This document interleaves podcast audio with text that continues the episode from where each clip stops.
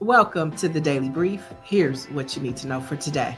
May is Mental Health Awareness Month, and according to the CDC, Black adults visited the emergency department for mental health related concerns at a rate nearly double the national average from 2018 to 2020. Now, researchers also found racial differences around certain characteristics of emergency department visits, with Black and Brown adults more likely to wait an hour or longer to see a healthcare professional compared to white adults.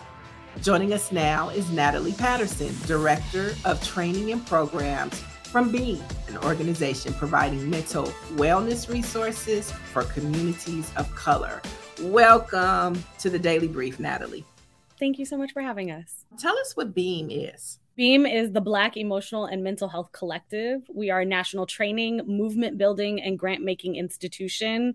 We are dedicated to the healing, wellness, and liberation of Black and marginalized folks. So, what are some of the statistics that you think the Black community needs to know when it relates to mental health and mental wellness? Every single human being has mental health very often our community is uncomfortable with that language, but I think it's important to embrace it, to know that we all have it. 63% of Black folks believe that mental health conditions are a sign of weakness. And I think part of our work at Beam is to reduce that number and to help folks understand that engaging and embracing your mental health is so, so, so important to our overall wellness. This weekend, the organization Beam was here in LA for Black Healing Remix 2023. Can you tell us about what happened this weekend? So, Black Healing Remixed is our annual summit. It is a day where we get to be in celebration, get to be in community. This year, we were focused on Black girls, uh, Black women, and Black girls. Um, and so, we had the privilege of being in conversation around how do we actually support Black women and girls. We also had another conversation centering um, Black healers and Black wellness workers around what does support mean for them. We recognize that over the pandemic, a lot of our mental health workers were on the front line helping folks navigate navigate. Um, and now is a perfect opportunity to think about how we can reinvigorate, how we can support them and love on them because obviously we need them as we saw through the pandemic when everybody was like, What need a therapist, child? Let me talk to somebody, right? we want to make sure that those folks who are supporting our community are actually supported, seen, and valued in the ways in which they should. We also had wellness stations throughout the space where folks could mm-hmm. color, where folks could read, where they could write letters. We had a live muralist who did a gorgeous painting for us throughout the day, and we had make your own bouquets through a florist here in Los Angeles with Hazen. And it was just a really beautiful day of folks feeling supported, feeling seen, feeling loved. It happens once a year um, and in the coming years, we will be expanding to other cities uh, to show some love there too. But our work is national and we're all over the country throughout the year. Do you think that um, within the Black community, there has been a switch with more acceptance of um, Black ther- well, therapy um, and, and just, you know, talking it through with somebody other than a family member or church? I think it takes all of the things, right? I think the church is a fantastic place to have support and community and to turn to God. Fantastic.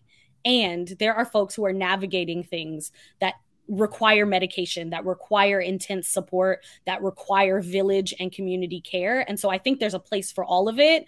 And I love seeing that folks are recognizing that there are so many different healing modalities, whether it's Reiki or yoga or taking a walk or doing meditation. Part of our work is to encourage folks to find whatever healing modality works for them, recognizing that therapy is one modality. It is not the totality of what support can look like. There's so many different things that can be healing for us and that can support our wellness. Um, and I love that so many folks are beginning to embrace it, that we're having intergenerational conversations on our website, wellness.beam.community with an opportunity, you can plug in your state and it'll tell you all the healing practitioners that are around you that have a bunch of different healing modalities that you could explore and tap into. And I would encourage folks to do that. You are uh, the director of programs and training at Beam. Can you tell us some of the um, programs and uh, training or tutorials that Beam has to uh, offer?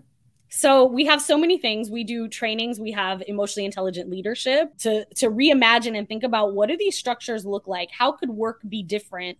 Um, and what as leaders could we be doing to empower that and to make sure that folks are feeling safe and seen, particularly Black folks um, in workspaces. We have Black mental health and healing justice, which really teaches folks about the history of psychiatry, how that's impacted folks, and how we're still being impacted by that. We have monthly offerings um, that are virtual, North Star and Heart Space, um, which are emotional workout gyms, is what I like to call them. It's a place to practice your skills, to learn the different tools and techniques that might be helpful to you, as well as we're pulling up in different cities all year. We're in New Orleans coming up next. We're in Brooklyn um, and Chicago doing week long trainings there. And so there's so many different things for folks to be engaged with, as well as our tools and free resources on our website, which I encourage um, folks to check out beam.community. I'd like for you to talk a little bit about the grant opportunities that you have for Black centered organizations.